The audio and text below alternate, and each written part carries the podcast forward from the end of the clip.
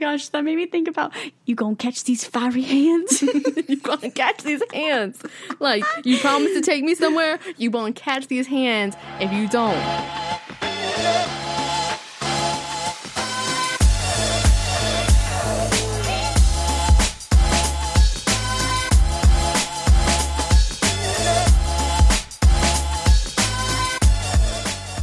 Hey there, gals. Hey there, gals. And welcome back to another episode of The Gals Guide. Welcome back. I'm Hannah.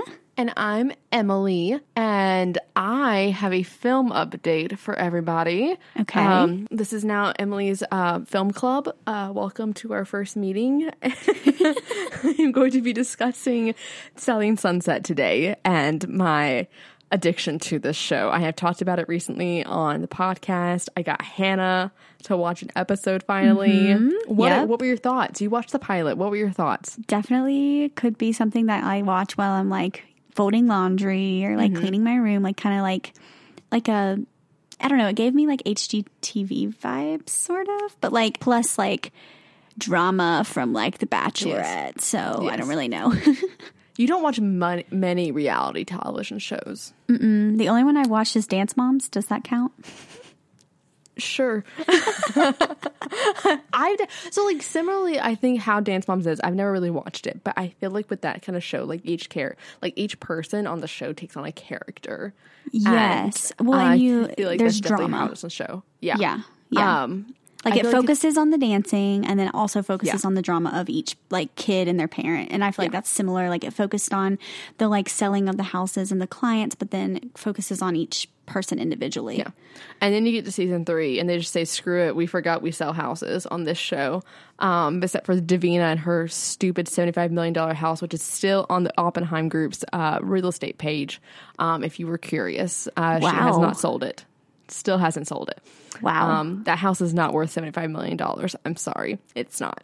So, spoilers ahead for season three if you haven't watched season three ahead, even though Hannah hasn't watched season three either. Um, she said I could go ahead and spoil it. She doesn't care. Because let's be honest, y'all, she ain't going to watch it. It'll Um, be like 2022 and I'll be like, hey, finish finally selling watch Selling Sunset. Sunset. um, so I just want to put out this PSA really quickly. Um, Justin Hartley is a bitch. Um, we we don't stand Justin Hartley in this household. Uh, Oh, he is awful. He dumped Chrishell via text. He divorced Chrishell via text message. I know, and I think I associate him with his character on the show that he's on, which the yeah, his name is also it, an asshole. The name of it is, um, This Is Us. escaping my mind. This Is yes, Us. that show makes me Yes. cry every single episode. Holy cow!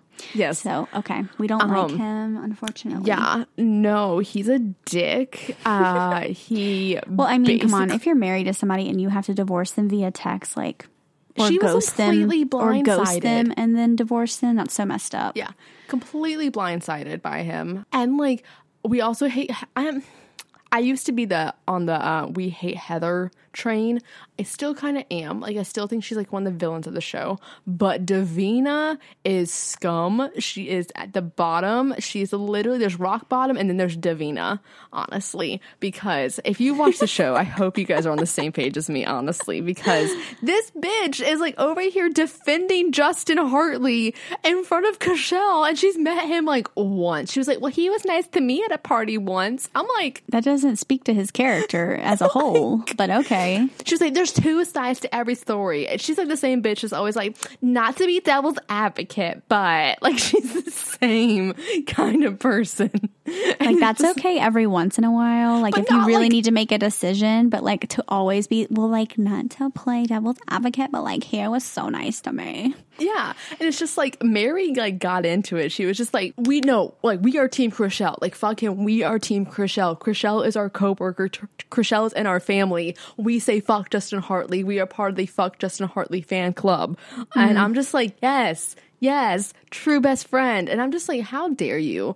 Like, how dare you be like, there's sides to every story. We don't know why. I'm like, the bitch was blindsided. They were like, how can she really be blindsided? Like, they were married. Like, I was like, it can happen. Just because it hasn't happened to you doesn't Yeah. mean it doesn't happen. And I love that all the women that were like supporting Chrishell were the ones that were have been divorced.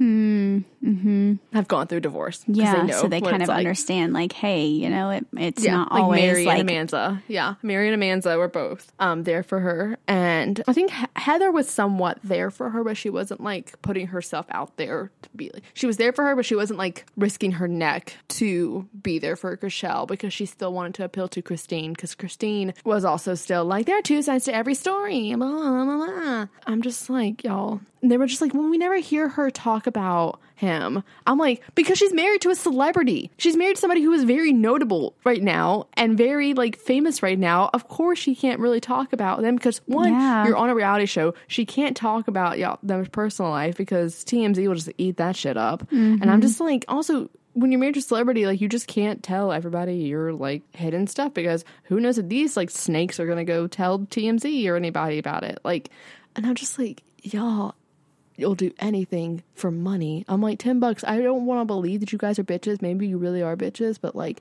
if you're going to let the producers portray you that way, you will literally do anything for that coin. Mm. It's so sad. Yeah. So that's where I have been. That's the whole train I've been on. Is just the whole Selling Sunset one. Jason and Brett are the shortest men in the entire world I have ever seen. Uh, they are five six, I believe. Um, either that or these women are gigantic. Yeah. Do they wear heels too? Yes, I mean Christine, they're wearing like Christian Louboutin heels with the platforms in it too, and I'm just like, girl, her wedding was the most extra thing in the entire world. On top of that, like, I know she was marrying this wealthy ass man, and like she rich too, but like she had the place snowing. she put fake snow inside a church. Oh, okay. She wore a black wedding dress, um, and everybody else had to wear white. And then Who, which one was this? Christine, Okay. the one that I said like has the same aura as me, The which blonde. is another thing. The Yes, blonde. the blonde. Okay, the I one know that looks like exactly Jeffree who you're Star. talking about, yes. the blonde that looks like Jeffree Star. Yes. Honestly, Yeah. I could but see like it. we that was another thing too. We started talking about auras recently because Girls Gotta Eat did a whole episode on auras, and we really would love to do an episode on it. I think we mentioned that last week a little Mm-hmm. bit, but. Low key, apparently, I'm a red and purple aura, which is similar to Christine. yes. And then we determined I was yellow and blue. Yeah, which is the same as Mary. Mm-hmm. So, So we're besties. but like they hate each other a little bit, like but towards we also the hate end. each other, apparently. oh, okay, cool. I do, was not informed of this information. okay, I'm just joking. no, but I definitely want to like. I don't know. I think it'd be really cool to do an episode on it because I feel like it's something like similar to the Enneagram, sim- similar to zodiac Yeah. signs, where people can like relate to it however they would like. And yeah, I don't know. It's really interesting like to me. when I first like was listening to the epi- their episode about auras and like learning about it, I was like, well, maybe like like Hannah's not yellow because I associate your name with yellow because I have synesthesia, Mm-hmm. and the name Hannah to me is like a sunshine yellow, I guess you would say. My name though is different colors because it's my name. Yeah. But like no one else named Emily is different colors, if that makes Yeah. sense. Like they're usually like, and I guess it, it's affected by your, your personality in a way. I don't really know how synesthesia works. Honestly, if someone could tell me, that'd be great. I just know that I have it. Um, and I thought everybody else in the world did too, but apparently no. Um, so Apparently thought everybody, not. thought everybody else thought that number five was yellow, but apparently not. No. Um, so two is blue, by the way, in case you were curious. Um, seven is orange. Um, but seventeen, my favorite number in the whole world, is this beautiful, like coral creamsicle color. It's like a little tie dye in there too. Like it's it's a really pretty color. it's a really pretty color. I don't see colors, so I'm 48 like, really yeah. pretty too. 48 is like this really like like the uh, pink of our text gal's guide. Okay. That's what 48 is to me. It's a really pretty color as well too. It's a really pretty color. and that's, That's a little synesthesia update too. Y'all, uh, that's what's like having ADHD, honestly, in a nutshell, for real. Yeah, yeah. But we have a couple different captivations for this week that are very similar. I wanted you to go first though, because this is a monumental for you. This is monumental, guys. I finally got some layers in my hair. Dun dun dun! Dun, dun, dun. Made huge gains here on the hair department. Yes. Um, yeah, I like walked in uh, and I got in uh, my hairdresser's chair. I've been seeing her since I was three years old. Um, so every time I go, I'm like, I just want to trim. And she's like, Do you want to do layers? Like, layers would be so pretty in your hair. And I'm like, No. huh." Well, today I sit down in the chair and I was like, So we're going to do layers. And she was like, Oh, really? I think she had. I think she had fun. Um, had she took some some length off because it was really dead, but I think it looks really good. It looks really healthy. Yes, Um, yes, just that is what is different. important here, ladies. It's I know you want your long mermaid locks, but you gotta have that health. I know. do you want your hair to feel like a soft waterfall or like a broomstick? Um, waterfall. Mm-hmm. Exactly. I'm gonna go with waterfall. I mean, it's still long. It's like Yeah, and you act like you got a bob over here. it's like it's still like if I pull it all the way down, it's still like middle of my back below my bra strap. But for Meanwhile, me- she's like, "Oh my god, I have a lob!" Like, oh my my, God. she cut all my hair off. No, I was kidding. She I was like, bald. "Is this good?" I was like, "Yes, just take off what you need to, so it'll be healthy." In my in my mind, Meanwhile, I was like, I am bald. Mm-hmm. "Meanwhile, I have no hair." just kidding. Your hair is like such your identifier, though, so I understand mm-hmm. completely. Yeah, it definitely is. But it okay, looks good. What's looks good. yours? Um, so mine's kind of monumental, I guess, too. I finally got a lash lift in tint. I had like you had gotten one a couple years ago, mm-hmm. I did. and I couldn't decide like if it was worth it for me or not because I do have sensitive eyes a little bit. And I was like, I don't know if this is gonna be painful. I don't know if it's worth it. Like it goes away after eight weeks. Like, do I really need this? And everybody was talking about lash extensions too, and I was like, I don't want lash extensions. Like they look so high maintenance. Yeah, they no, do. I ain't trying to do with that. Um, and I don't got the money to deal with that either. That's the main thing. Um, but I finally got a lash lift. And for those of you that don't know, like my lashes are kind of long. I do use a lash serum. Shout out to uh, Grande Lash. But I have very blonde lashes because, yeah, my hair's red. I do dye it red, but I was born bleach blonde hair, and the rest of my body hair is blonde. My eyebrows are almost non existent because they are so light, and then my lashes are the same. Like it looked like I was a bald cat, like on my eyes. like I had nothing. It looked awful, I think. Bald and like, cat vibes. you know, it's fine. Hashtag bald cat vibes. But I got the tint. So the tint was amazing. I mean, it looks like I'm wearing mascara all the time now, a little bit, but I like it. Uh, yeah, it literally and looks like you have on like it looks like you have your makeup done. Like you're you and you look very awake. I know, like she, it wasn't just the lash lift. Like she gave me a whole ass eye lift. Honestly, It looks Um, so good. Yeah, if you're in the North Carolina area, her name's Caitlin. She has an Instagram called Lash and Blade. You guys should go check her out. We'll leave her Instagram in the show notes. Um, but yeah, like I look wide awake, like I got eight hours of sleep, and I'm living my best life. I looked in the mirror afterwards. I was like, oh my god, this is what pretty girls feel like. and they go out with no makeup. Oh my god, I just need like my eyebrows done now and a tan, and I am set. oh my set. god. Well, and that I think that's why I like them so much was because like yes, I still put would put mascara on them, but like Yeah. the days that I didn't want to, I still looked like I tried a little bit. So Yeah. I like it was like I get- really good for work.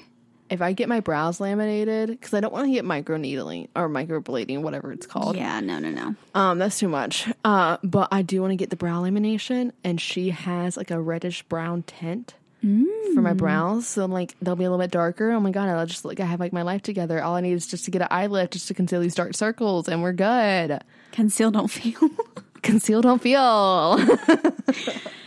yes, that's so fun though. We love a good uh what we always love a good self-care. we love a good beauty routine, honestly. Yes, I just can't get my face wet for a whole day, and you know what? Like, even though I don't have makeup on today, I still cannot wash my face tonight. Wait, really? They didn't tell me that when I got mine done. Huh. So I'm gonna have to like yours will probably use a- last longer than mine did then. I'll use a washcloth. To, Yeah, just yeah, just go around the we're, eye gonna, we're gonna improvise. We're gonna do a um. We're gonna do a little improvising tonight at the skincare counter. It's fine. at the skincare counter, Which is truly basically my you bathroom. basically My have one in your bathroom. I mean, it could basically go shopping. Sometimes I do. I'm like, what are you not using? What can I have? It's, Hannah just leeches off of me. I told her I was like, "Can I clean out my makeup collection?" She's like, "Okay, Okay, let me know when. I'll be there. I'll look I'll at be the there to help. donation bin." I'll, I'll hold the trash bag and the donation bin, and I'll just take it.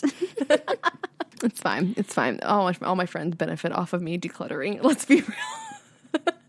Mm-hmm. So we're gonna do a little housekeeping really quickly. Um, make sure you guys follow us all our social medias. My Instagram is at Emily Aleece. That is A L E E C E. And mine is at Hannah Nicole Adams. And then our podcast Instagram is at the Gals Guide Pod. Make sure you guys are following us over there. We do a lot of Instagram lives, videos on our Instagram stories, um, show off our TikToks. You know, follow us on TikTok as well. I am at Emily dot Aleece. And I'm gonna go off the dot in memory. I'm gonna go off memory. I think I'm Hannah N. Adams. Who the fuck knows? I don't really know. S- something, something with my name.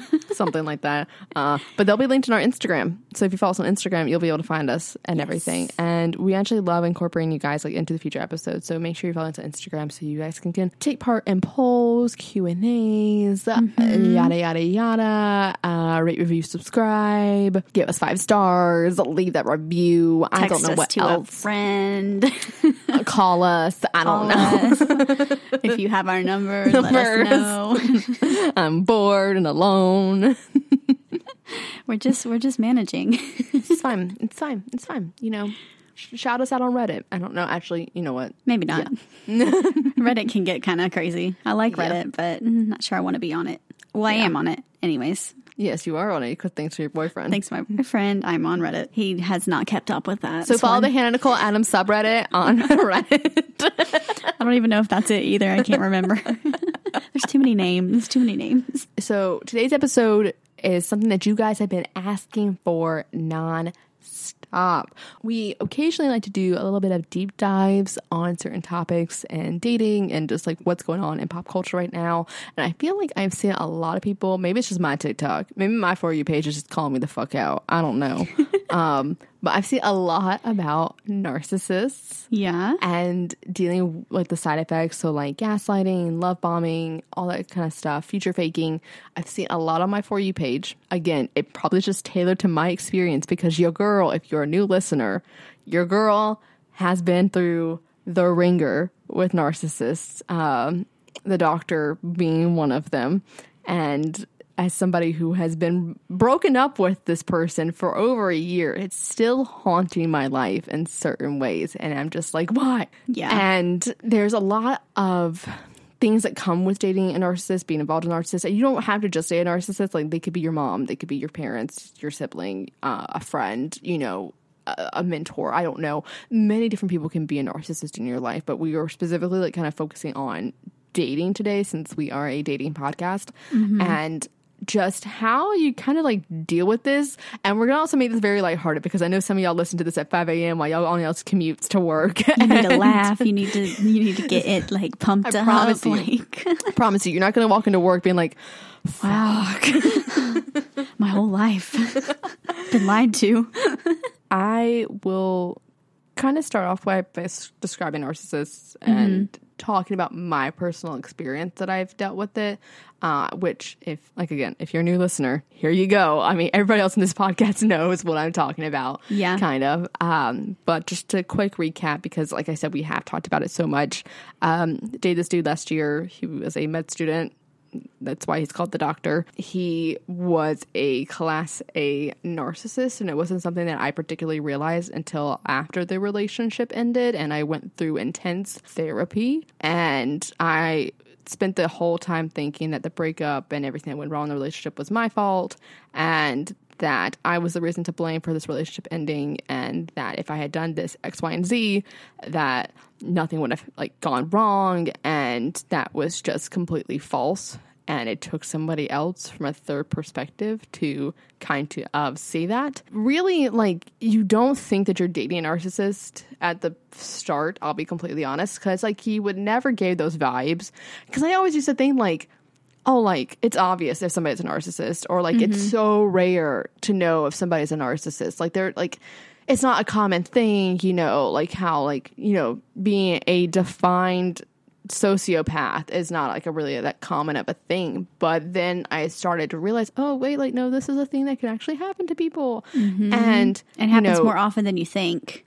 Exactly. Yeah. And it wasn't like clear at first. You never know at first because they are overly sweet and trying to do like the whole love bombing thing, which we will get into, and like identifying the certain particular signs that we're talking about. But um, yeah, uh, just thought it was a normal, healthy relationship. And then, I mean, there were signs. Did I ignore them? Yes, but I didn't know what signs I was supposed to be looking for um, because.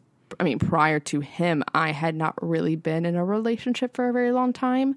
And on top of that, my previous relationships, one was also narcissistic. So like I, I was so used to the cycle that like I didn't really know what to base off of because I had nothing healthy to base off of. Now I do. Right. Mm-hmm. And like it's a lot better. But I will say, like, when you don't know, like, it's really hard and you don't realize that you're getting sucked into this person's game and this person's trap that they have so neatly laid out for you to just fall right into.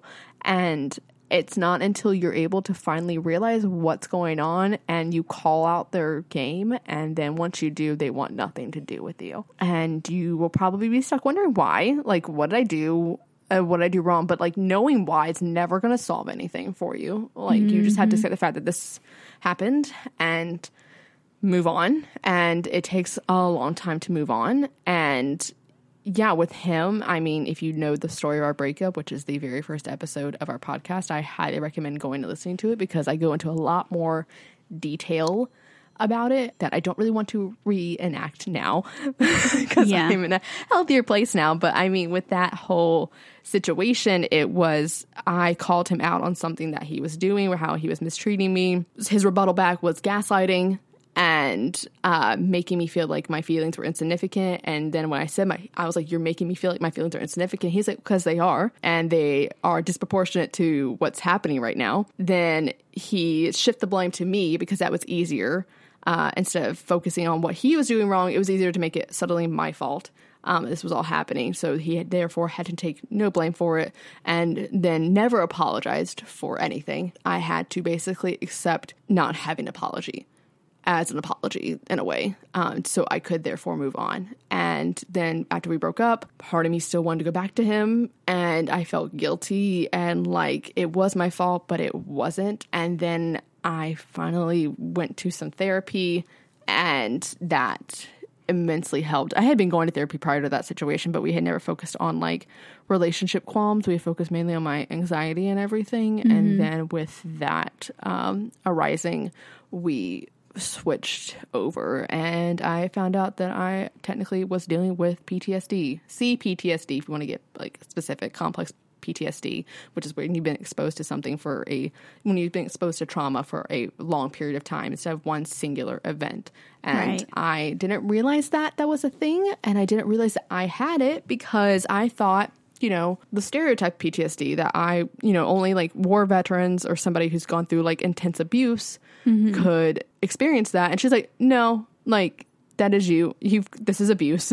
um, this is mental and emotional abuse, basically, and uh, it's narcissistic abuse. And uh, let's just she was like, let's just call it what this is. It's trauma. And I was like, Oh. so this is why Oh. I've been feeling this way.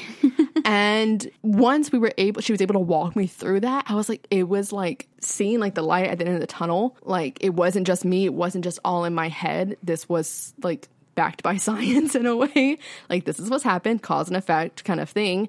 And I was able to finally come out to the other side. And that's one reason why I feel like I talk about this stuff a lot is because I feel like a lot of people are not aware of this and what it is and that just because someone's not like physically abusing you does not mean that they are not like abusing you in a way. Uh, and i just try to be like a beacon of light for people to feel like that they can like go to me and like just vent to me i mean but also like i can just do something to help identify that situation for everybody else and call people out on their shit um, because more people especially narcissists need to be called out on their shit yeah. No, I agree. so that's my story and i'm sticking to it sal Love it. Thanks for sharing. Thanks for getting on your soapbox. We loved it. Um, But I think let's break down basically like what we're talking about, what we're dealing with. Because I know like we say narcissist, and we're like, what is a narcissist? Like, is it just somebody who's obsessed with their looks? No, No, it's much deeper than that. and there's a lot of terms like when you're looking up like narcissism, you're trying to figure out like, am I dating a narcissist? Am I dealing with a narcissist? There's a lot of like terms we're just like, what does this all mean?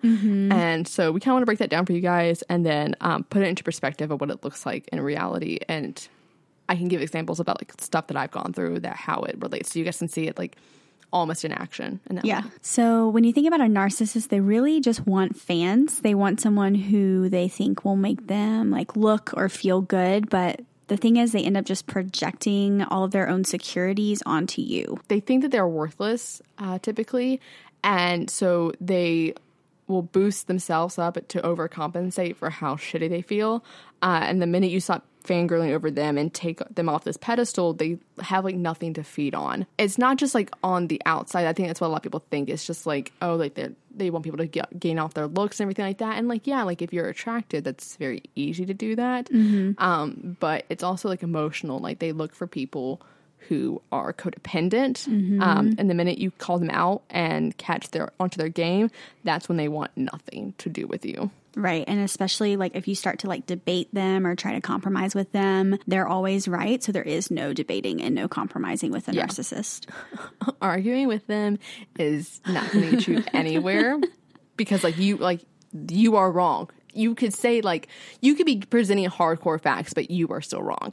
Um, they are Or you did something to like start it or whatever. Isn't it? Don't you take comfort in knowing that um, the narcissist I dated is going to be a doctor? no, not really. then that's the thing too. They put themselves in those positions. Like the other guy I dated, who was also a narcissist, is a cop. They put themselves in positions of power, Yeah. like that. And well, they like to be in control. So exactly, exactly. Uh, so take comfort in that, ladies and gents. Um, that's a clear identifier, I think, of somebody who is a narcissist is looking out for like what their jobs are for sure. Yeah. um, it's like CEOs stuff like that yeah. Um, but like when you try to break up with them if you tell them that it's over they're to make sure that you are to hurt more than them in my situation he broke up with me but that was because he got me to the point where i was so codependent that like i was erasing a part of myself and that i felt like i needed to latch onto him in order to feel some sense of self-worth. Like that that's how deeply rooted this guy. And um, it took like literally like unwiring my brain to realize that that was not what was happening. Um, but if you try to break up with them, their ego is just going to be severely bruised, and it's going to cause them to feel like all this rage and this hatred for anyone who would technically like wrong them. So, and that is because everything is everyone else's fault, including the breakup. Even when he was breaking up with me, he tried to make it feel like it was my fault. Make it about yeah. Make it about Yeah. you. Yeah. E- like even as he's sitting there telling me like I don't want to do this anymore. Like don't you realize like I'm going to have like this really big like my boards exam in February and I need to be like severely concentrated on that. I'm like what the fuck does that have to do with me? I'm like yeah, I'm aware. I'm dating a med student. I'm aware of the shit. Like I am not dumb. Like I am fully capable of understanding what you have to do. Have I ever told you to take away your time from work or your friends to focus on me? No. Like No, like I no. don't want to be your first priority. I have made that very clear. And there are many times where I tried to end things with him and give him a way out, like literally hand it to him on a silver platter. But it was no, like I promise I'll change, but then there was no change whatsoever. Yeah. And it was the fact that he was like, "Oh, I'm going to break up with her now because it's now it's on my terms instead of hers because I had to be in control of the situation." And it's just like you call them out on their bullshit. You're wrong. I called him a liar. He was like, "Don't call me a fucking liar." I was like, "Well, you are." Like you withheld information from from me. Um, ergo, liar. Like, and you can say like, well, no, just because someone doesn't tell you something, that doesn't mean they're a liar. Um, he made me think that he was falling in love with me, but he was actually falling out of love with me. So, ergo, liar. Um, I rest my case. just want to put that out there. Judge Judy Judy says guilty. I know there's gonna be some judging Judy's out there, so like, I just want to put that out there. yeah. Thank you. Thank you. But when I say like it was great in the beginning, it's because he was doing like all this love bombing, and I know this has been something that I feel like I've seen so much on TikTok. Everybody's like, it's like a it's like a what's it called? Like a word that keeps popping up. a trigger word. Mm, guess. Well, maybe. I was gonna say know. like a I don't know Hot topic? hot topic. There we go. Mm-hmm. Yes. So, love bombing is one of the things that narcissists will do when they are trying to court you in a way. Mm-hmm. Uh, I like to say it's when you meet someone for the first time and you are immediately swept off your feet and you feel it feels incredible. Basically, love bombing is when you meet someone for the first time and you're being swept off your feet and it feels incredible, especially in the beginning of the relationship. And it's like you think like, oh my god, like I'm gonna marry him, like he he's it. And what I do, Hannah? What I t- do? you told me. You told me he's the one. I texted you. I he's the one. you the night. Literally. Our first date, I texted her I was like, "He's it. Like, Yep. he, he he's it." And You're like, I've never had a first date like that. Like it was so incredible. Blah blah blah. Like all the things that you like Exactly. would want. Yeah. Yeah. I mean, my first like red flag, like I said, was that fact that he had a letter from Homeland Security um, Mm-hmm. that should have been my red flag. Alas, it was not. I was like, ha ha ha ha ha. He just has a quirky sense of humor. Another thing he had a quirky sense of humor about was the fact that early on in our relationship, he said that he was going to Pavlov me, uh, meaning that he was going to condition me like Pavlov's fucking dog. Dog. You know how like like train yeah, the dog. Yeah, like You're when now like you, you're now the dog. he would he's like you so for those of you who don't are not familiar with Pavlov's dog's experiment, it's basically Pavlov trained a dog, you know, every time he rang the bell, that means the the dog would get a treat. That's what Pavlov's and so like every time the dog heard the bell, he associated the bell with the treat. Mm-hmm. I am still to this day trying to figure out what the fuck he conditioned me to do. Did he say that he did it? He said he was doing it. Huh.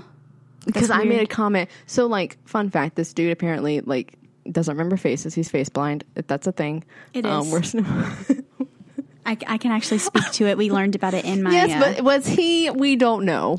Oh, I haven't seen the he? papers. I haven't seen the papers. I haven't seen the medical records on this one. Um, but apparently, I was like, "Oh, I'll just start wearing this like perfume around you so you can like recognize me better." Like a genuine, lighthearted compliment thing. Um, he was like. Oh, you're are you trying to condition me? And I was like, no. And he's just like, well, I've been conditioning you. I was like, the heck, maybe I wonder if it was maybe like a cologne or something. Something. I don't. No, he never really wore cologne. I don't know. He touched my hair a lot, and Okay. now I'm wondering if that was anything. Like he would often like comb his fingers through my hair. I don't know, and that's the scary part. It's I'm just like, did What, you what did you do to me? I am like, don't know. Like What kind I- of magic shit did you did you put on I me? hate psychology. I hate it. I hate it.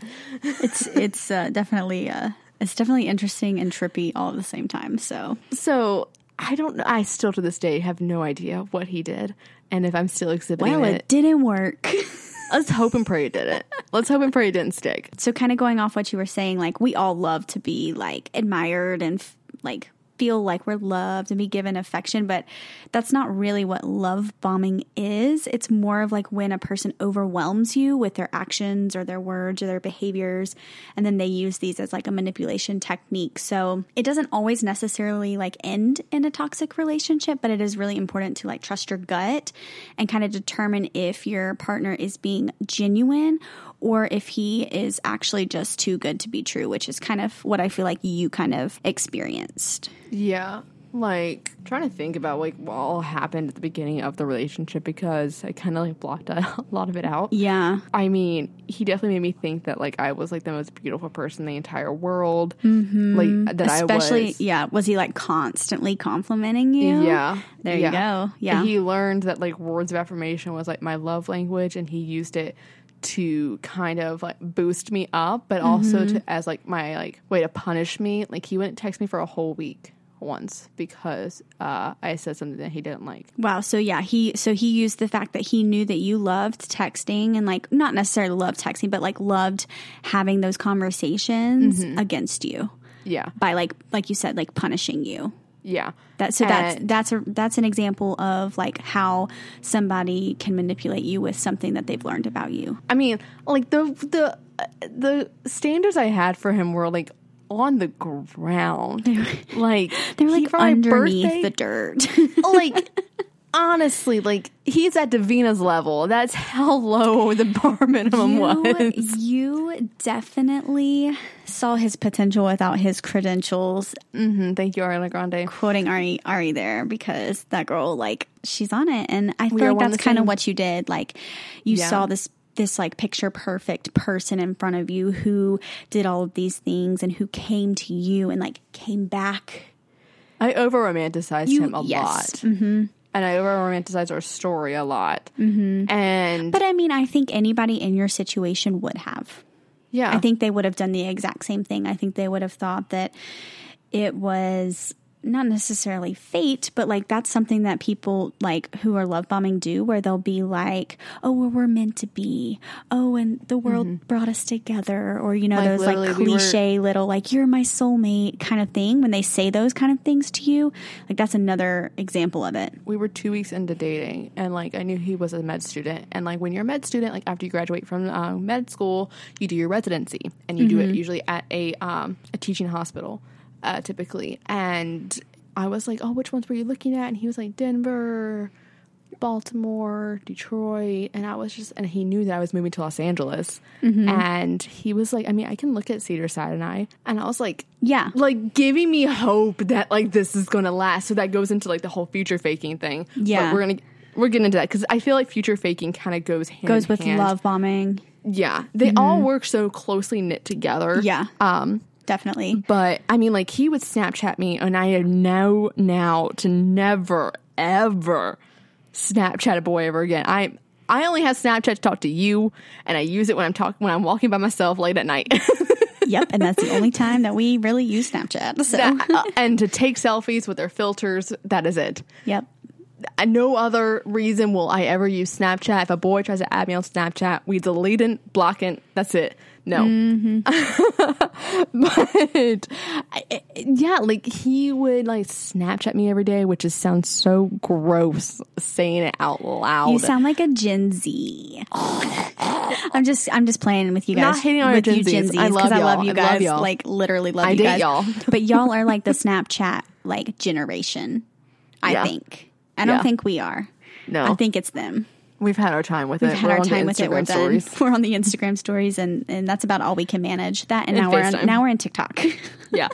Um, so, but he would text me every day, and he would text me like novels. I remember when you first saw the text messages from him, like they were like they were like paragraphed out. Like he had like he and the like format. We're excited. Like he had a beginning, middle, and end, like questions throughout. There was a At least- hypothesis, there was at least thesis. four sentences in each paragraph. Like we were in graduate school reading these text messages. he used a semicolon, Hannah. He used a semicolon and an em dash, and I was like, "Oh, my grammar heart just oh. loves you." Oh my gosh. Well, yeah, and but even you were kind of like you kind of romanticized his text too, and because he took so much time to like, Effort. yeah, there was so much effort p- placed Yeah. into it, and I don't think that you had had that before in previous.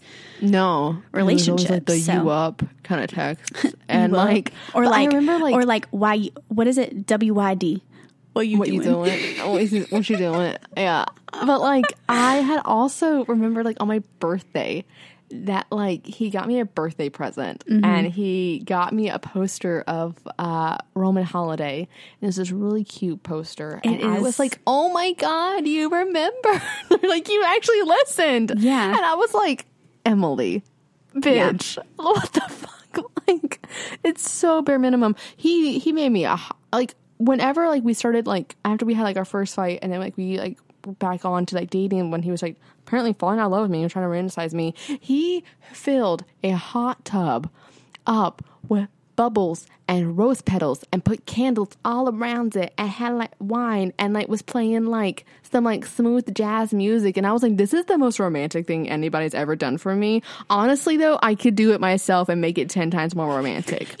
Yeah, because you'd have some like oils, some eucalyptus. I had some essential oils. I got I I'd have a full ass rotisserie chicken sitting off to the side for me to eat. I'd eat. have my rotisserie chicken, mac and cheese, and bread, and I'd be set.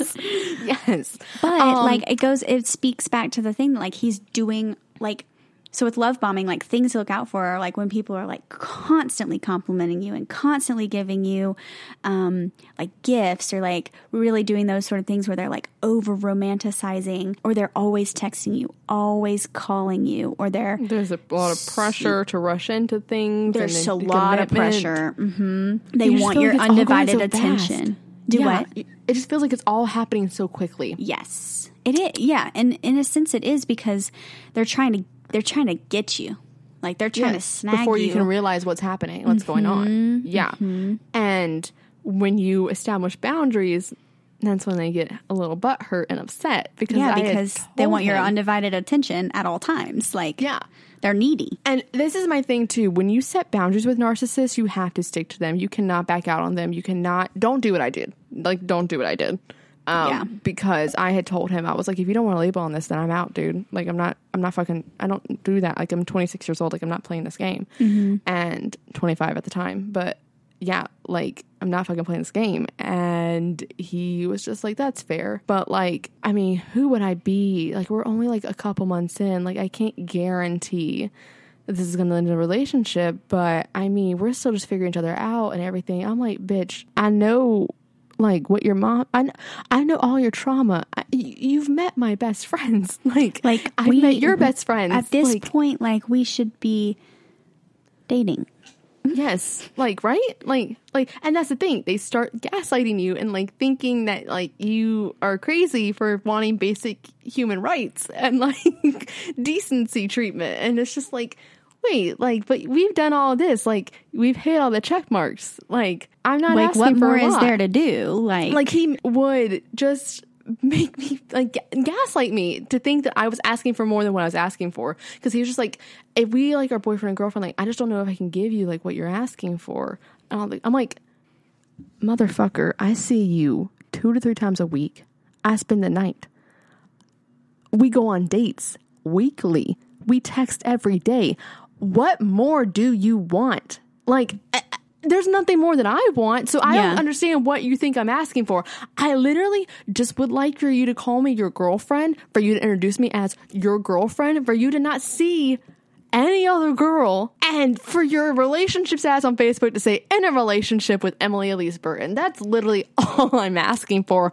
I don't feel like that's a lot, but he made me think that I was asking for the freaking world. yeah. And I'm just like, it makes you question.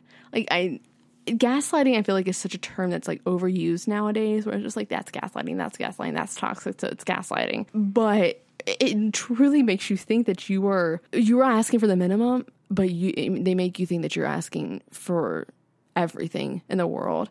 And it's just making you question your own reality.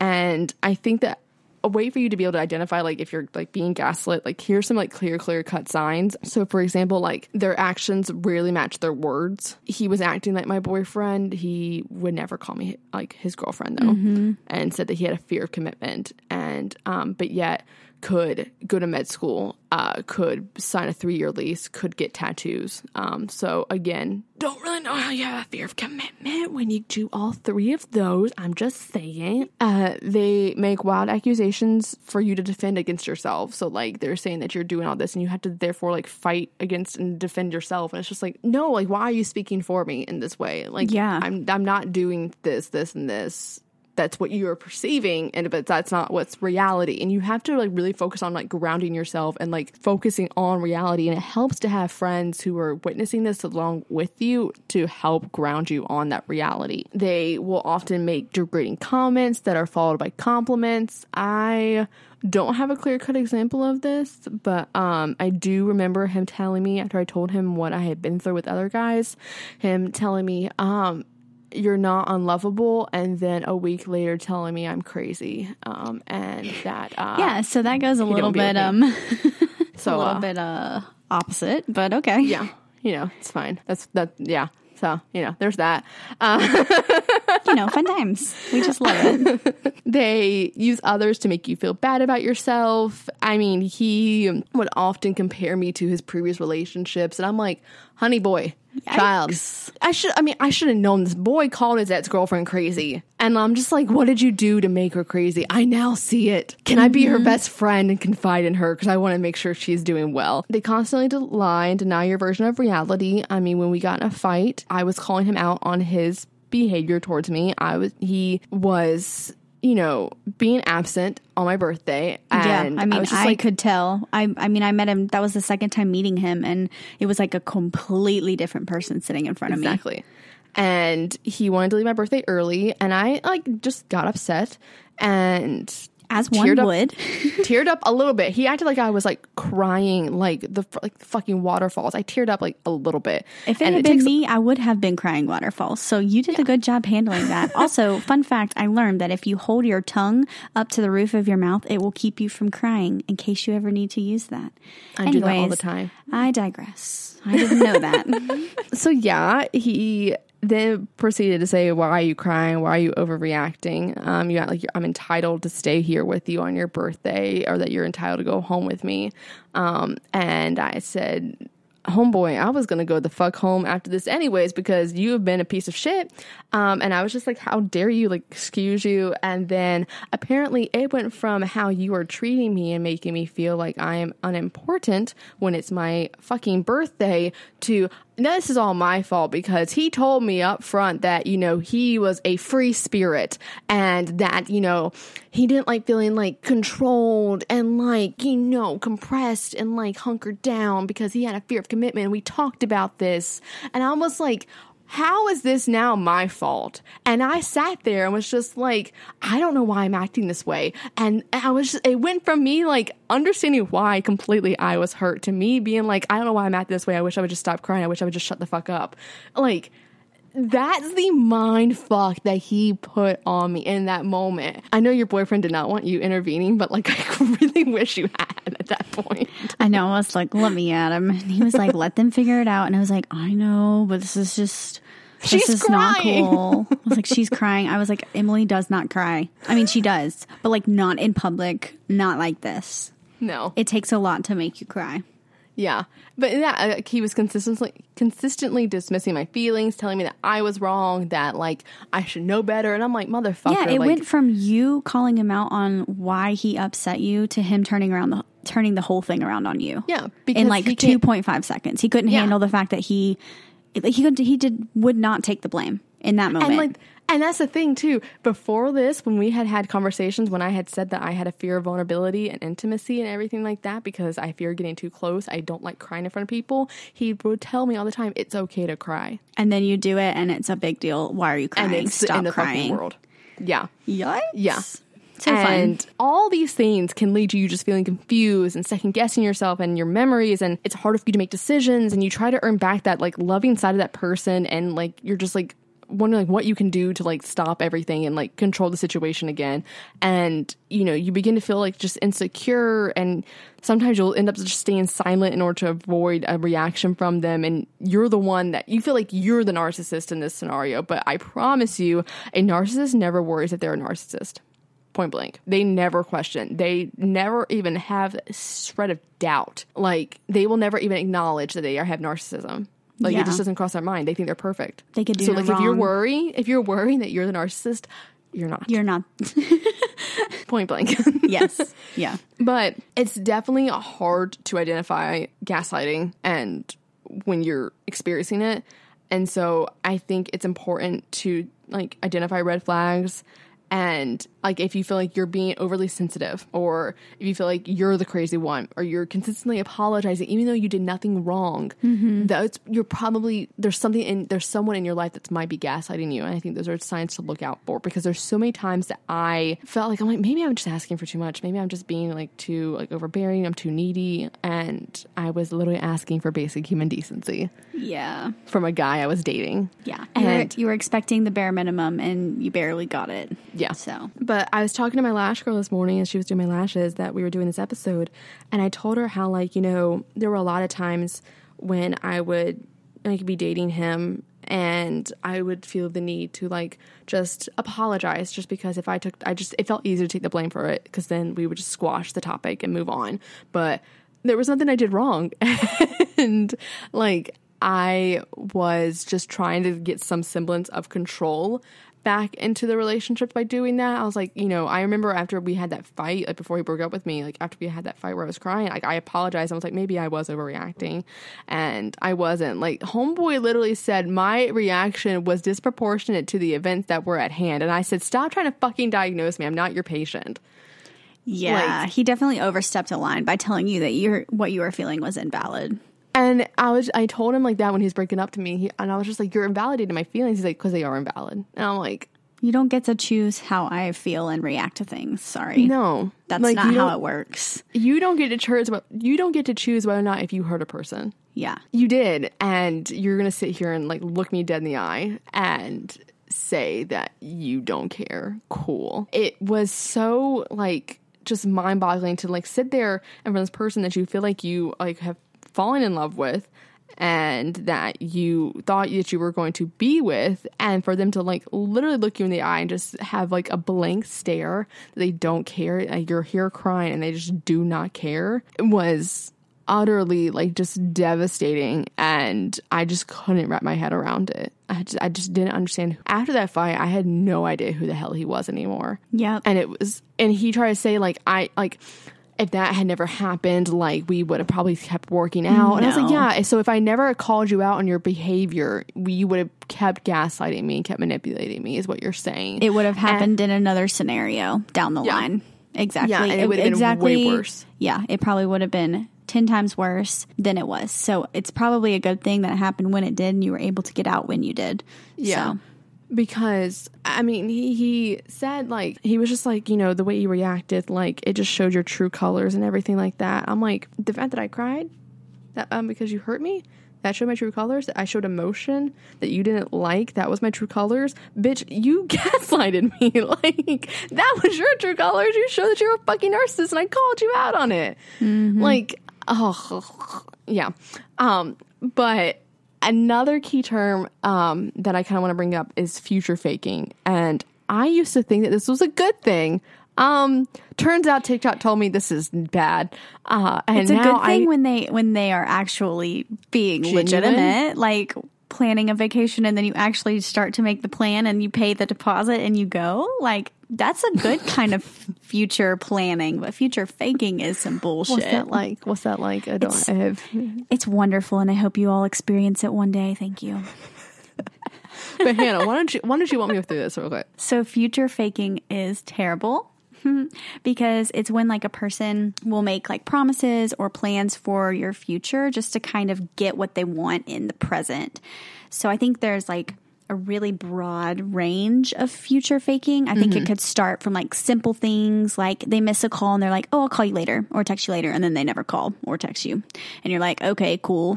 What do I do to deserve that?" Um it could be something like making plans to like meet family and friends and then like kind of never like following through with that.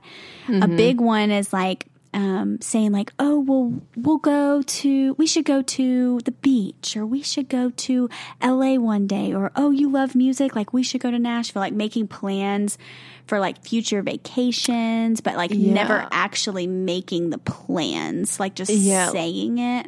Like he was supposed to. He told me he was going to take me to the zoo for my birthday, uh, and then like he Yep. Mm-hmm. canceled at my birthday, and I was like, I don't think you actually had the plan to take me to my No. zoo. No, I don't think you actually cared that I wanted giraffes. Right. It's whenever you're like, maybe you're like talking about something and they want you to do X, Y, and Z right then. And It's like going to uh, Los Angeles for your medical residence. Yeah, so they just say it to kind of shut you up and get you to still like pay attention to whatever they want in the moment. And think that you actually have a chance at making it Yeah, that you're like, and that they're finally going to commit to you. Yeah, like okay, he like would go to school where I'm gonna move. Like that's a big deal. Like we, he must really like me. Like, and I Yeah. feel like that's like a big thing about future faking is like they might even like talk about like marriage or like, Mm. oh, I want to marry you one day, or like, oh, I can't wait to have a family with you, and then like, but their actions don't like follow their or their actions are not similar, or they're just saying that so that you'll, you know, stay with him. Like they can string you along. It's like trying to. I think the whole like purpose. thinking like go ahead. when like they say like they can't commit to you, um, Yeah. and then um, they say like, well, I can't commit to you now, but maybe down the line. Like, Yeah, they give you that more. false sense of hope. And I think the whole purpose of future faking is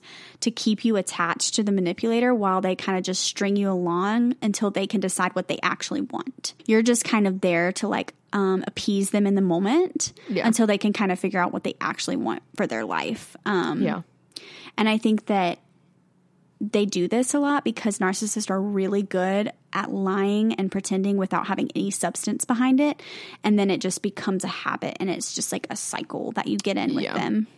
Yeah. Yeah. So I think that like things to pay close attention to, like when they're like saying these things, is like asking questions Mm-hmm. about like the legitimacy of this, like what, like going into details because Yeah. here's the thing, like if it's the truth, um, they have no problem recounting details. Yeah. Um, but if it's a lie, they're gonna have trouble with that. Yep. Um, and not to accept excuses, especially lots of them. Um, and I remember one time we got in a fight over this, and I was just like, you know, I feel like I can't get upset with you because your excuses are always like school and you know work, and I'm just like, yeah, like you're going to med school, it's a lot of fucking work. I get that, but I like you want to come off as me yeah, either. Yeah. You want to come off Like, as I'm like just being empathetic or sympathetic to what they're actually going through. And like we've both been in higher education, so we understand like the demand that it is. So it's kind of hard when they consistently blame it on that. At what point are you like, okay, well, like you're always blaming it on school?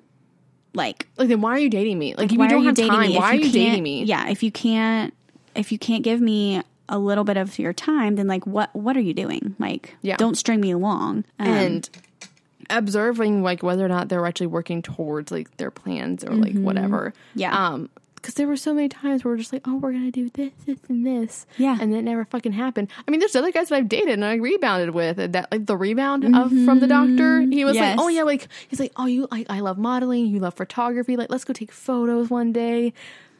Like, yeah, I let's do it. Take photos. Yeah. I was like, yeah, like, let's fucking do it. Like, you want to go tomorrow? Like, I'm down. Let's go. Like, I'm down. Yeah. No. It's just like one of those things they just say to keep you interested and keep Yeah. you hopeful that that there's going to and like keep you coming back to them. Yeah, and I'm just like, I don't. If I hear another boy talk about the future with me before he said he wants to be my boyfriend, I'm gonna start throwing hands, Yeah. and I'm gonna say, "Back those the fuck up, oh Buster! Oh my gosh, that made me think about you gonna catch these fiery hands. you gonna catch these hands? Like you promised to take me somewhere, you gonna catch these hands. If you don't, yeah, I'm gonna start Word implementing. advice. We're gonna start implementing that into our lives. You're gonna catch these fiery I'm gonna hands. start. I'm gonna start implementing violence. I'm gonna, start, I'm gonna start using that on my boyfriend. He cancel on me. You gonna catch these fiery hands. You can't cancel these fists. gonna catch these Aries hands. oh, dude, Jesus Christ. Anyways, But, But yeah. like once you start to analyze like what they're actually saying and doing, you'll be able to tell if they're genuine or not, or they're just future faking. yeah, Um, definitely. and I have definitely been like the one I feel like now to like call that out, and I'm just like, mm, okay, sure, Jan. Hmm, sure. Like I'll believe it when I see it, and that's kind of how Yeah. I've been. That's kind of how I've been my whole life. It's like I I like to believe in the fairy tale, and I like to believe in the what ifs, and I like to believe in these like plans that are just spontaneously made. But like I'll believe it when I see it. If you tell me we're gonna do something, I'll believe it when I see it. Like Yeah. I I like to romanticize my life, and I like to romanticize things, but people are people are flaky sometimes. So like Yeah. for me, it's like if you show up, then I'm like okay. Like I trust you. Like you're you're a good one. You're you're a good one. yeah. So like, and I'm kind and I'm also the kind of person I like to follow through, and I, feel just feel guilty when I bad. don't Like, I follow feel through. so bad when I cancel plans. yeah, trust me, you know that's my number one pet peeve. I know. And then when I like have to cancel on Emily, I'm like, oh my god, oh my god, oh my god, oh my god, she's gonna kill me. 'Cause she's already ready. She's got her eyebrows on, like she's ready to go. Whole thing. It's like, bitch, I put on wing liner. Bitch, I got ready shit. for your ass, and you don't want to go downtown with me to get drinks? How dare you? Yeah, It's it's, fine. always That's like the nights out. It's always the nights out. Like if it's during the day, I'm like usually I'm like okay, like I'm not even ready yet. But if I know we're going out and they're like, there's like always a 99 percent chance whenever like we I go out my friends like to bars and I invite Hannah, I'm like there is a 50 percent chance she ain't gonna come. There's a 50 I'll there's- believe it. There's when you see it, yeah. There's a, always a fifty percent chance when it's uh when it has to do with going to the downtown because it's just such a process. I believe it when she showed up to my house for the pregame. That is when I like- believe it. I'm here, bitch. or she says I'm like I will not believe it until I get the I'm on my way text. Until I get that text, there's a chance I'm like mm, I'm just not really feeling it tonight, guys. Like, That's I always me when it's going out. I'm like, oh, you're not pre gaming until ten thirty. Oh, that's my bedtime. I always just prepare. My Hannah's not going to come. so Hannah's- don't Hannah's be me. Don't be me if you make plans. Follow through, especially if your friends are counting on you to go out and have a good time, and for bad Hannah to come. So Yes, because she's a delight. She's, best. entertaining. Um, she's a fun so- time. Or just prepare for Hannah just never to show up. Or just, be, like, or just don't invite me. but then I also just left out. I would just always overcompensate with the amount of friends I invite because Yeah, I'm like, there's like- a chance that Hannah won't come, so I need to invite somebody else as like the backup. I never reveal who the backup is because I like everybody to feel important, but just know there's always a backup for Hannah. There's Hannah. always somebody just in case. this makes me sound like such a horrible person. well, I haven't I haven't not followed through. I don't know if that's right grammar because we haven't had to go downtown. Yeah, if it's anywhere else, she's I'm like, like, I'm sure, game. I'll be there. I'm game. I'll be there 20 minutes early. Wait for me. But one last like kind of like note I want to make about like narcissism is pity play.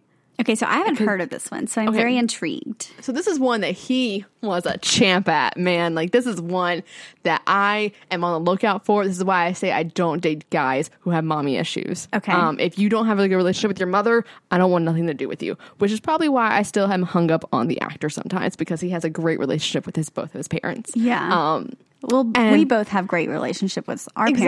parents, so it's hard to imagine anything else. But the minute you look, you ha- you say, um, "Oh, my mom like abandoned me," or like me and my mom aren't close. Bye, bye. I'm not dealing with this. Goodbye, goodbye. Because you were looking for me to be your savior. No. Uh, so pity play is when you find yourself often pitying someone who constantly hurts you or other people, and who actively campaign for your sympathy. Um, this started when I will never forget. I was I can recall the night it was a Friday night. It was probably 2 a.m. I am laying in his bed. He is playing Boston by Augustana on guitar for me my and gosh. singing very poorly. Um, but I'm just like, yes, King, yes. Um, Snaps. get it. Think Get go to. Boston. just completely flat. I'm like, yes. Oh my You're god, like, oh like, my like, you're so hot. You're the next Harry Styles. Keep going. Um, and afterwards, he puts the guitar down to the side. He's like, you know, a lot of um, a lot of med students end up committing suicide halfway through their med residency. That's Okay. opening line. Okay, we went from zero to 100 in like 2.5 seconds, so that's fabulous. I would have been like, I'm sorry, what did you just say? Okay. Hi, it's like, 2 a.m., but all What? right, let's go. I'm up now. Here we go.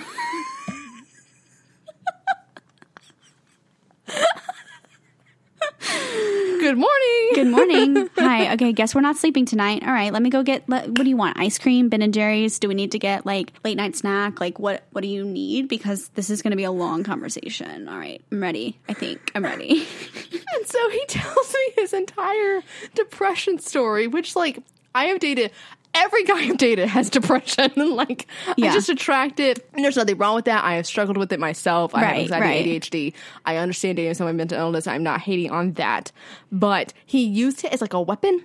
Uh huh. Yes, he did. Um, he was like, so this is my depression story. Ever since I was born, I've struggled with the dark sadness of depression. I'm like, I'm trying to go to sleep. This is two o'clock in the morning. Like, like I said, okay, we're up now. Like, I should just sat. I should just sat up and be like, okay, here we fucking go. All right, All right. let, let me get my therapy notes because here we go. Because you're going to treat me like your fucking therapist now. That's what Yep. exactly what it is. Because he doesn't go to therapy, and he told me about you know his father being super abusive to him. Which he, I mean, if this is all true, I'm taking this all as truth. Yeah, Um, he told me which his is story about his terrible. father being like Yeah. super abusive and like dying, and then like his stepdad not being a great dude, but they're still close, and his mom being a bitch basically. Um, even though the homegirl got access to free Botox, and like I low key, that was the only reason I really wanted to meet that woman. Um, and uh, then his sister being a bitch too, and trying to drive a wedge between him and his mom, and like he like you know, confronting his mom about depression, and she was just like, "Here's Lexapro," and like said deuces, uh, and that was like her version of like taking care of him. Um, and so he just told me like all this stuff, and I was just like, "Oh my god, this is a lot." And I am over here like, I have a fear of vulnerability and intimacy. Hi. yeah, Um, yeah. I know I'm a great listener, but this is uh, this is a lot to take on. I think it would have now- been better if he had maybe done like one, like dabbled in a little Nope. bit of that conversation, but he just dove right on into the deep end. he just dumped everything on me. Yeah. And then therefore I'm like, mm, you know that I now feel like I have to fix you. Uh, which I mean is my own, that is my own qualm to deal Yeah. with. That is my own thing Yeah. that I have overcame and like gotten better with and everything like that. I no longer feel like I'm Bob the Builder, and I don't have to fix. the builder. Can, Can I we fix, fix you? him? No, I can't.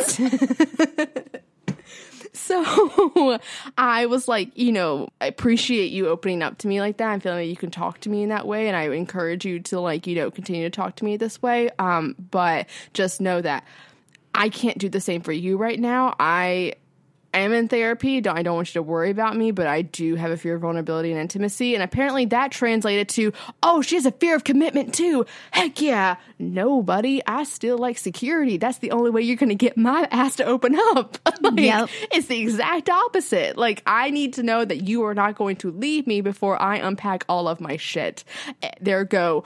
Are we building a life together, or am I building up a ti- a ton of brick walls? Yeah. like I need to know what I need to know what construction I am doing. Am I am I building life or am I building walls? Which one am I building? Because I will build something. I'm Bob the Builder, Like we said, we're Bob the Builder. and so he would just dump all this on me, and that was the way. That was why he was the way he was, and like he just has depression. It was so bad, and like you know meds didn't work out for him. So you know psilocybin, aka shrooms, was like the way to fucking go, man. Like. like oh my god i could go i'm this is why i will never reveal his identity to a lot of people because there's a lot of drug use and stuff like that. And i was just like you are dumping everything on me right now. And i now feel like it's my burden to carry and to help you with this. And so my point is like with pity play like when they're trying to reel you in a narcissist person is really likely to mention how badly they've been treated in the past and they may refer to past abuse in their life or bad previous relationship. That isn't to say what they're saying isn't true but it's wise to be wary because they are searching and preying on your empathy and your mm-hmm. sympathy. And I this is so interesting to think about because after I did research on this, I was just like, wow, I really am not a narcissistic person. I may joke that I am because I'm a Leo, but I really am not because when it comes to me dating people and we get to those moments where we open up about that kind of stuff, like I I want to tell them like there but even before we had that talk like with the actor and everything, he he wanted to know what my previous relationship was like. And like I had been wanting to tell him. I had been wanting to tell him what happened. So like he knew why I was the way I am and just stuff like that and I just wanted to confide in him. But also the voice in the back of my head's just like he doesn't care. He like, don't tell him mm-hmm. like he doesn't care. Yeah. Like you don't need to unload all of that onto him. And that's just the I really am not a narcissist if that's the way I'm thinking. Like, just because I would just like, it's been my own burden to carry. I don't want you to feel like you now have to carry this burden right? Yeah. in a way. And luckily, he's somebody who was very receptive of that and is the same exact way. And so it was very easy for me to talk to him about that because it felt like it was on my terms. And it was the same with him. And didn't feel that way with this dude. Yeah. It felt like I was having to unload when I didn't want to. And there was moments ready. where he would get me in a very vulnerable state, like in the uh, middle of the night, always. and you should just pretend you're asleep. you know me though. I'm I know you're a night owl, so I And, can like- easily do that. we'd be having these heart to hearts and everything like that, and then all of a sudden I'm crying, like opening up and like revealing all these wounds that I'm not prepared to walk through. I'm not prepared to go through these things because I haven't walked through these with anybody else in a healthy way. So I'm about to unload all this stuff on you, and you're going to now use it against me yeah. in a way. Because I remember I had told him how bad like the first guy I dated was, and how like narcissistic, uh, how narcissistic he was. And I remember when I was he was breaking up to me, I was like, "You're just as bad as all the other dude." He's like, "I'm just as bad as that dude." I'm like, "Oh no, buddy, you're worse." and like he couldn't believe and wrap his head around that I would have the audacity to say that about him. And I'm just like, "No, yeah, like you're way worse than that dude." Um, so, I mean, a narcissist knows that you're empathetic and they know revealing personal information to you will probably make you feel like you're bonding with them and that you're getting close and that you're getting the intimacy that a relationship entails. Um, in reality, they're usually just trying to create the illusion of closeness that will they will ultimately use against you. Yeah. Which is sad. Yeah. Yeah. And it's not your fault that, like, Right. you. f- I mean, anybody who's been told, like, if somebody, if, like, I had told you that, like, my mother, like, you know, treated me like shit and that my dad like abused me and then like pe- said peace out and died and then like my stepdad wasn't that great either. My sister was like this tyrannical awful person. Like you'd be like, "Holy shit. Oh my god, I'm so sorry that this has been your life. No wonder you're so sad all the time." But it's just like it's like, yeah, like I know what game you're playing. I know. And so I don't want to say like don't question if somebody's like doing all this and everything like that because I would hope that like only like they're only telling you this because they feel like they can trust you and you are getting that intimacy and that closeness with them. But if it's like so soon into dating, that's when I am wary of it. Because this I feel like was only like the third date, third or second date that he told me all this, by the way. Oh wow. Yeah. Yeah. That's So- that's a lot. I mean It was it was within the first two months of dating. Yeah, I mean, I don't know how everybody else dates, but with me, I take things pretty slow for the most part. So I couldn't imagine being like, "Here's all my problems" on date Yeah, number and three. that's why I said like it felt like it was lightning speed. Like it all felt super Well, fast. and that's what we talked about earlier. Was like they're pushing you to like go quickly through things, move quickly Yeah. through things, so that you're Yeah. you feel that connection and that bond, and then you'll like stay. It's just like no, you can tell me on your own time, but also I'll suddenly make you feel like a bitch if you don't. You know, so and I think like ways to think about like where do you go from here? We're not clinic uh psychologists, so Heck like no. please Take not everything, take everything with a grain of salt. This is Please all do your based, own research. based on our experiences. Mainly based on my- Emily's. my, experience mainly. I'm just here for the support and the laughs. the occasion, the occasional information that I decide to share with She's the all. occasional co- comedic relief. I'm Honestly, the occasion. I'm just the one. I'm just here. You know, I'm just here. It's fine. I'm here for a good this- time and for a this long time. episode. For this episode mainly. For this yeah, episode. yeah. This this episode, I uh yes, yes, Yes. you were you were a witness to all of this though. I was a witness to the narcissist. So like it was good and I think that definitely like having a friend on the outside, somebody who's empathetic especially, if they can witness any of this, it's good to have because uh they can ground you on your reality and make you assure yourself that you're not delusional, you're not crazy. No, like I said, the two different instances, night and day. yeah. That I that I that I saw this person in person, night and day. yeah. So Technically three times because you were there the night we met. yes, three times. So truly night and day. Yes. And so it's good to have those kind of friends around um, to just ensure that you know you're not delusional, and you may not want to listen to them if they're calling you out and saying like, "Hey, this person's awful," and you're just like, right, not you're not ready to accept that they are an awful person, they are a narcissist. Um, but I assure you, they're only telling you because they love you and they hate seeing you like this. Um, and you just need Well, to and like, they and and also like as an outsider, you see things a lot differently than like the person who's involved. The person who's they can have involved rose- is swept up in and this they have romantic. glasses on. Mm-hmm. Yeah. Yeah. So when you're wearing rose-colored glasses, you don't see the flags. They you don't see red flags. They just look like flags to you. Mm-hmm. Um. So it's always nice to have, and like also, I kind of think about like what does this person have to gain from telling you the truth like that? Yeah, Yeah. But I think the first step is knowing you deserve better. That it may, it may be hard to believe, but you do. And you have to be willing to accept better. And that starts with treating yourself better by establishing boundaries. And boundaries are not meant to offend other people, they are meant to protect you. And there's nothing wrong with doing that. And if the narcissist hates that, they bye. Like, I'm sorry, bye. Like, I don't have time. No, I know I deserve better. I, I mean, at this point, you know the relationship wasn't healthy. You're aware they mistreated you, but you still can't shake your memories of how you felt in the beginning and the good times you had. It's hard because you're only thinking about the good times. It's important to also think about the bad times. That is a quote from my therapist directly. Um, every time you think of a good time, pair it with a bad time. yeah. Then It'll it will help you move through it. yeah, Definitely. because you can over romanticize that person oh, 100 percent. continuously. Yeah. Um, but like I said, with that, go to therapy. Go to therapy. Go to therapy. Just do it. Just do it. It's going to cost you money. I'm aware. Um, BetterHelp.com has not a sponsor, but they have financial aid to help you. This is not something you can deal with on your own. It- I I thought I was strong and I could. I would not be where I'm at and I would not have gotten through it so quickly um, and identified how I am self sabotaging myself through my healing process by dating other people to distract myself from the grief that I did not want to face in that relationship. Um, I would not have known any of that unless I had gone to therapy. Because that's what I did. I ended that relationship and then um, I started dating other people very quickly because I wanted to postpone the grief. And um, that's what you're doing. You're like when you go through a breakup, like you're grieving a relationship. You were basically acting like this person is dead. Yeah, you're grieving like a loss of a person. You are going to go through that pain regardless. It just the longer you keep it off, the worse it's going to be. So I'm so thankful to my therapist who was able to help me and walk me through all of that. And if you can't afford a therapist, even after all the financial like aid, um, just find a friend who is willing to listen and someone who is sensible and empathetic and can help you and walk you through all of it. Um, and do some research about this on your own. And there's a ton of like therapists like on TikTok who have talked about this kind of stuff. It helps a lot.